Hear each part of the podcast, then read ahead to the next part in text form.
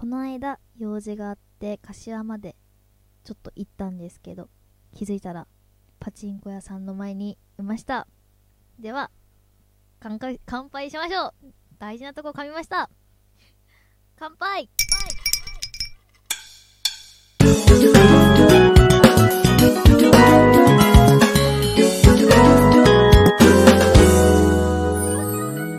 そんなこんなで安田中尉の区民酒場、今日もまったり喋っていきましょう、ね、先ほど話していたパチンコ屋の話なんですけど、もう全然普通に全く関係のないちょっと用事で柏の方に行ったんですけど、ちょっとね出口を間違えてしまって、普通だったらねマップを見ていけばいいんですけど、気づいたらあのマップも開かず本能のままにまっすぐ歩いてたら、あの大好きな柏のあのピアさん、しかもあそこすごいんですよ。缶がみっつあるんですよ。スロット缶、パチ、パチンコ缶みたいな分かれてて、建物が分かれてるんですけど、気づいたらあのねユニコーンが一番私好きな台なんですけど、ユニコーンガンダムのあるあのパチンコ館の地下いっかいの、あのー、地下いっかいなんですけど、地下いっかいのところにいまして、大変自分でも焦りましたね。そのまま家に行ったわけではなくて、ちゃんと用事も済ませてからあのちょっと普通に帰ろうかなと思ったんですけど、ちょっとねパチンカスなら分かってくださると思うんですけど、なんか呼ばれてるみたいな日があるんですよね。あるんです。やっぱね朝起きた時、朝日より先にちょっとキュインキュインキュイン、あ今日は行かなきゃって思わされる日があるんですけど、ちょっと今日はその日はねちょっとキュインキュインキュインはなかったんですけど、やっぱ柏ついて一発目にしたことがパチンコ屋に行くだったので、これはもうピアさんに呼ばれてると思って行ったんですけど、あの見事に惨敗しまして、保留も出ず、あの泣く泣く帰りましたねはい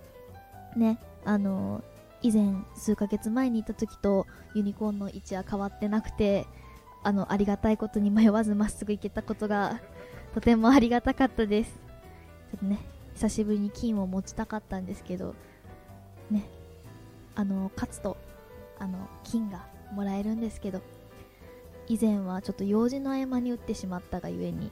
あの換金はあの金はいただくことできたんですけど、金を交換する場所が分からず用事に間に合わないという理由で金を持ったまま用事に行ったんですけどそれぐらいのなんかハラハラ感が欲しかったんですけど、今回それも味わうことなく時間に余裕で惨敗をし、なんかゆっくり帰りましたねねえ本当にあの大好きなあの推しホールなので、よかったら変わらずあのユニコーンの位置は変えないでいただけると嬉しいですねえ、いやもちろんねリベンジはしに行くんですけど、やっぱり推し台はユニコーンなので、あの新台が出たシードには浮気もせず、あの台が破滅するまで打ち続けようかなって思っております。あのお願いなのでシードっていう紙、あのシードのもねもちろんいい台だとは思うんですけど、ユニコーンは神台なので、あの廃盤にはせず一生あのパチ屋に置いてくださると嬉しいです。ユニコーンの良さですか。いやまずあれですね、なんか演出がすごくよく、なんかちょっとパチンカスの気持ちをすごい理解してくれてる台で、そうなんですよ、レバブルって言ってあの握ってるとこは震えるんですけど、だいたい きゅうじゅうごパーセント で当たるんですけど、そうなんですよ、あれが来た時にすごい脳汁が出てわーってなるんですけど、ちょっとあのこの間実家帰った時に妹町でちょっとパチンコ屋さん入ったら、電話中にレバブルが鳴ってしまい、間違えて電話を投げテンションが上がったんですけど、あの きゅうじゅうごパーセント を外したっていうあの本当にあの逆にちょっとあのそれこそ先週の話じゃないですけどプチイラですねね本当にあのそういう意味でなんかギャンブラーの気持ちをよく理解した台ですので、皆さん打ったことない方はぜひぜひ打ってください。はい。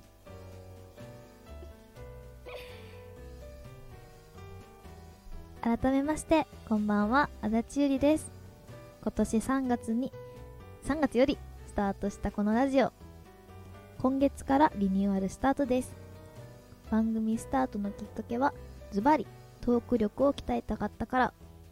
とりあえずね、今の目標はソロでのトークイベント、そしてあの所属事務所であるビースターたくさんイベントやっていますので、そのイベント エムシー にね、もううちの事務所の先輩方話がうまいので絶対かなわないんですけど、いつか エムシー に選ばれるようにちょっと頑張っていこうと思ってます。この番組を通して音声だけでも人を魅力できる魅了できるようなトーク力を向上えトーク力向上に努めていくので、ぜひぜひ応援してくれたら嬉しいです。まず最初に字を読む練習から始めないといけないですね、これはあのー、言ってることと字が全然違うっていうはい。番組コンセプトは酒場ということで、酒場で話すような仕事の話、恋愛の話、くだらない話などをゆるく話していきたいと思います。それでは最初のコーナー、題してちょっとしたニュース。このコーナーは最近小耳に挟んだちょっとしたニュースを紹介、そして安達ゆいのりの視点でコメントしていくコーナーです。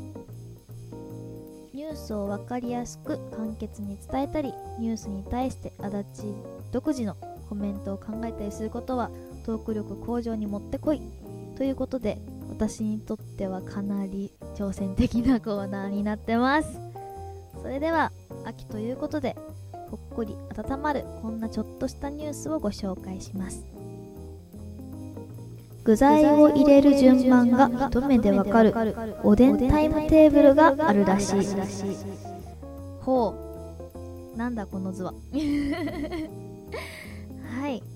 ちくわやかぼあかまぼこですね、かぼちゃじゃないですねかまぼこなどの水産練り、練り物生産で知られる製品ですねひどいですなんて言いましたかね、うち水産生産、はい、ひどいです。適当に字を読む癖が治りません。えーと老舗メーカー気分食品が X に投稿したおでんタイムテーブルが大きな反響を呼んでいます。ほう、おでん入れる順番がわからないという人々の悩みに応えるために作られたタイムテーブル。大根、卵、牛すりなどの食材あ具材を入れてコトコト煮込み始めるスタート時点からおでんが完成するゴールまでの作業流れをイラストのあ待ってくださいひどいですね、はいはいはい、ひどいですね。字を読むとこから勉強します。ゴールまでの作業の流れを各具材のイラストともに分かりやすく説明しています。ほう、この図ですね。はい、手元にあるんですけど、梅雨から始まり大根パーっといって、なんかこんにゃく系、そして揚げ物系ですね。さんじゅっぷん経ったら揚げ物系というすんごい分かりやすいグラフなんですけど、おでんって一気に煮込んだらダメなんですねねえねえ、自炊をあまりしない安達というよりかは、ちょっとおでんというものをやっぱ一人暮らしになったら作らなくなってしまうので、余計にちょっとね、おでんとはちょっとやっぱ自炊はちょっとね、かけ離れた存在になってしまったんですけど、ね、やっぱ、ね、急に寒くなったんでおでん食べたくなりますね。ね、おでんはね。はい、この投稿のコメント欄には、後世に残したい素晴らしいタイムテーブル、ノーベルおでん学賞に匹敵するなどなど、たくさんの称賛の声が寄せられました。美味しそうですねねえ、ノーベルおでん学賞とは何でしょう気になるんですけどね、作らないですね絶対。おでんといえばやっぱそれこそ居酒屋さんでやっぱ食べるメニューになってきたなっていう感じですね。なんかなんですかね、おでん専門店みたいなとこがやっぱ都内ちょこちょこあるので、そこでおでんを食べながら喋るというか、やっぱ女の子ってなんだろう、なんか映えなご飯も食べに行く子もいるんですけど、やっぱ量が多いとこより少ないとこ、自分が食べたいものを選ぶみたいなで、ちょっと意外と最近おでん屋にハマっておりまして、はい、あの先日おでんの出汁を使った日本酒も堪能してきました。大人の階段をいい感じに登っておりますねえ、やっぱでも好きなおでんの具ってちょっと年々変わってきてるなって思って、もう子供の時は牛すじ超好きだったんですよ。しかもなんかコラーゲンたっぷりのプルプルのあれをなんか妹とお母さんで取り合いしたっていう記憶があるんですけど、なんかちょっとね、東京のおでん屋さんはちょっとおしゃれなものが結構多くて、なんかね、なんでか焼き鳥入ってみたりとか、なんか半熟卵とか、なんかちょっとなんかおしゃれなメニューが増えてきて、ちょっとなんかここのタイムテーブルにを行き来するようなメニューが行き来するようなちくわぶの中にウインナー入ってみたりとかなんでどうなんですかね、ちょっと年々ちょっと油物が食べれなくなってきているのでね、いっこだけこの中で好きなものをえー、どうしたらいいんですかね。最近ちくわぶの美味しさを知ってしまったっていう、ちょっとなんか餅とも言い切れないというか、何なんですかねあの食感。なんかおでんにしか入ってない具材だからすごい好きですね。最近ちょっと食べるんですけど、あのなんせ満腹中枢を刺激されすぎて、これを食べるとほとんど他が食べれなくなっちゃうっていうね。でもこんにゃくと大根はやっぱマストですよね。うん、ちくわぶって関西にはない。えどうなんですかね、自分結構馴染みなくて、馴染みないので、もしかしたら関東だけなんですかね。あのとっても美味しく食べさせてもらってます。えー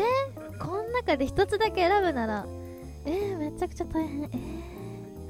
ー、大変、えー、大根入ってないおでんとかもマジひっくり返しちゃいそうですね。ねえ、ガンって。でもこんにゃくなくても嫌じゃないですか。でも最近流行りのちくわぶ、でもこれ全部あれなんですよ、さんじゅっぷん以内で入っちゃうメニューなんですよなるほど、じゃああだちはさんじゅっぷんぐらいあればちょっとね、満足いくものが作れるという可能性はありますね。でもよんじゅうごふんでできちゃうんですね、おでんってね。しかも最後締めがはんぺん、火を止める直前に加え汁をかけて温めます。上品ですね、なんかね、すり身もね、子供の時大っ嫌いだったんですけど、食べれるようになってはんぺんもちょっと好きなんですけど、でもやっぱりこんにゃくと大根が一番ですかね。あ、いっこだけいっこだけすご、そここだわりますえどうしよう、えー、大根大根ですかね。あのもう崩れそうなぐらいクタクタのが好きです。はい、不思議なところを責められました、ね、あでもね、大根で言うとちょお母さんに怒られるんですけど、あのちょっと 大, 大根とかおでんの締めなんですけど、あの固めに炊いたご飯の上にぐっちゃぐちゃにした大根を乗せて、最後おでんの残り汁かけてすするっていうのがあの足立のおでんの定番メニューだったんですけど、お母さんが汚いからやめなさいって言われて、外ではできないので、そろそろ実家でね、おでんしてくれる時にちょっと刺身食べたいなって思ってます。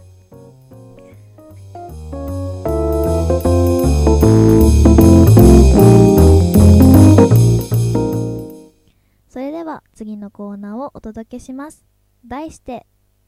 キーワードできゅうじゅうびょう持たせよ。甘噛みしました。こ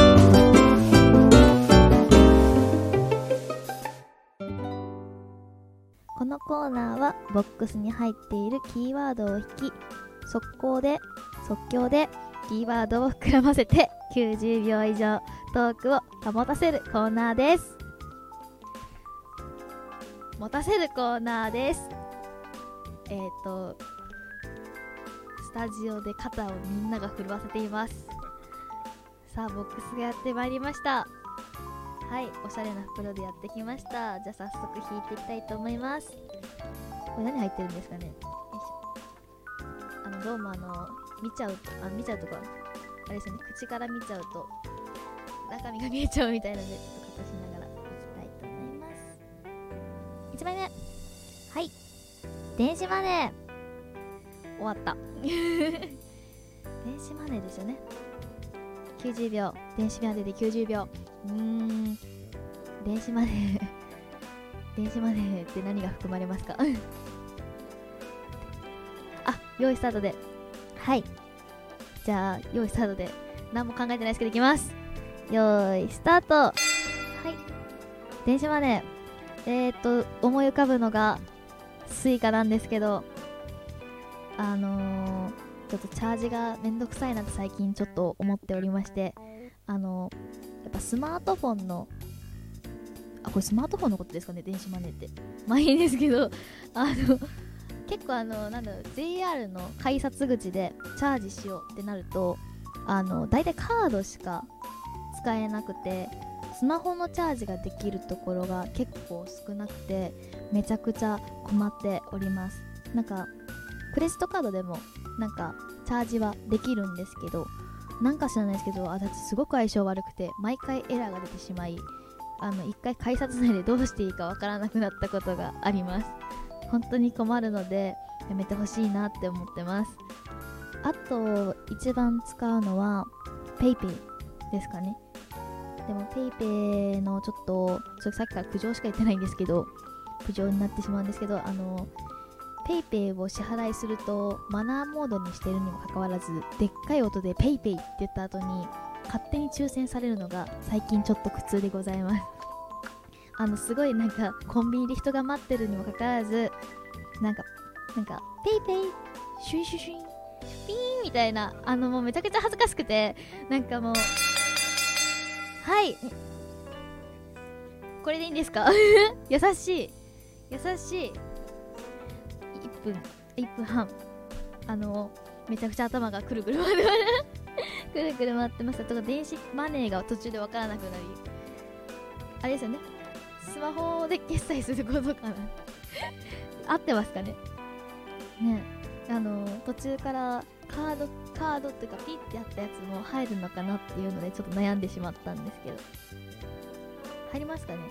なんか ス, スイカ単体だったらいいでダメなのかな、モバイルスイカだけからみたいな、途中でそこで悩んじゃって、あでもきゅうじゅうびょう成功ということで、やった、ちょっと優しいですねあ嬉しい。じゃあ次引いていきたいと思います。難しいです。最初の一発目が電子までちょっと戸惑いました。さあにこめ、電化製品。でんでん続いてますねよし、じゃあいきたいと思います。よーいスタート。電化製品、やっぱなんだろう最近やっぱ美容系とか料理系とかいろいろ出てるんですけど、いつも買って後悔する日々を送ってるんですけれども、最近買ってよかったのがあのメイクさんに教えてもらった美顔器なんですけど、まさかのあの同じ事務所のこころちゃんも買っていてとてもびっくりしました。あのー、本当になんだろう、今までだったら手でゴリゴリしてでメイクしてもらってってやってたんですけど、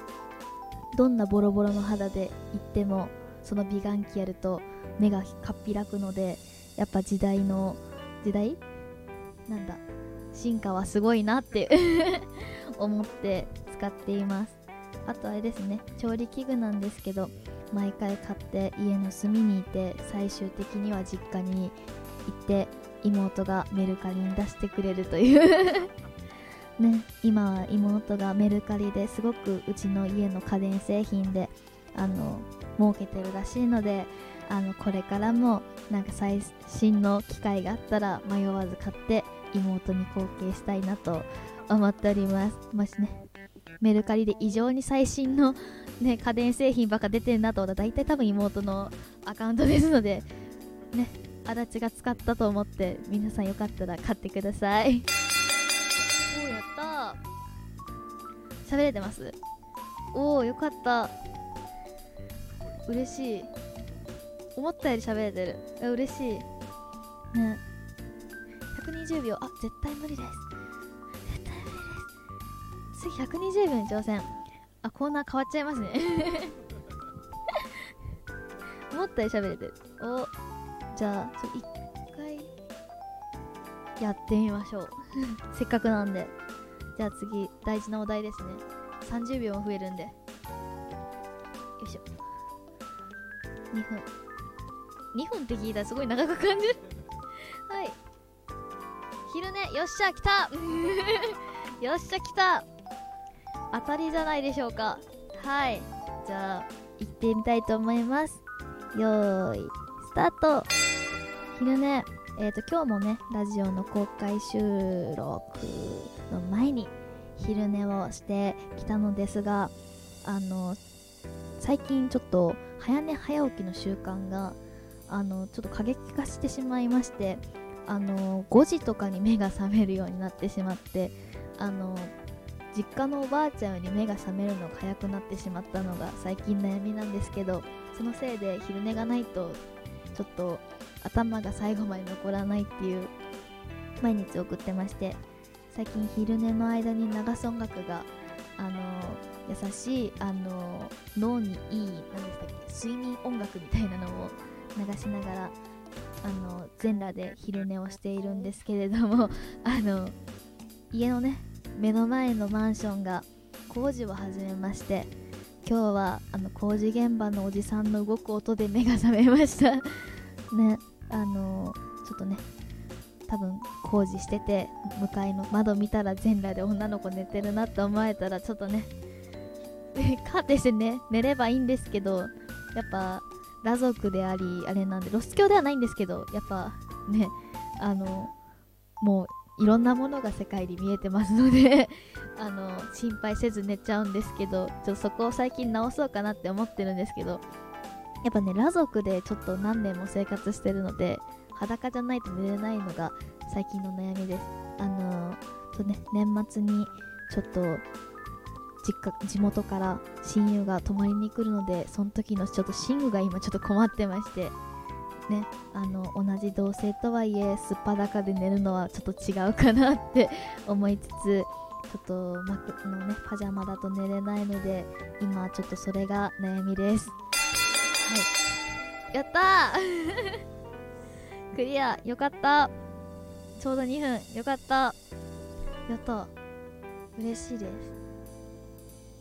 いや、言います。さすがにこれごふんとかされたらもちろん発狂しますけど発狂しちゃいますけど、あ、喋れますか、やった、まさかのこのコーナー最初で最後おお、いっこもういっこいらないいらない、やった。じゃあこのコーナーは今日で最後ということでまさかの最初で最後のコーナーでした意外とあれですね、喋れるようになってきた、よかった、やった、よかった。ちょっとね字が読めないのでちょっと字読む練習しなきゃいけないな。あ、字読んでないから喋れるようになってる。あ、でもあながち間違いじゃないです本当に本当にあのせっかくね考えてくださったコーナーですが、本日をもちまして終了みたいですはい、以上キーワードできゅうじゅうびょう待たせよのコーナーでした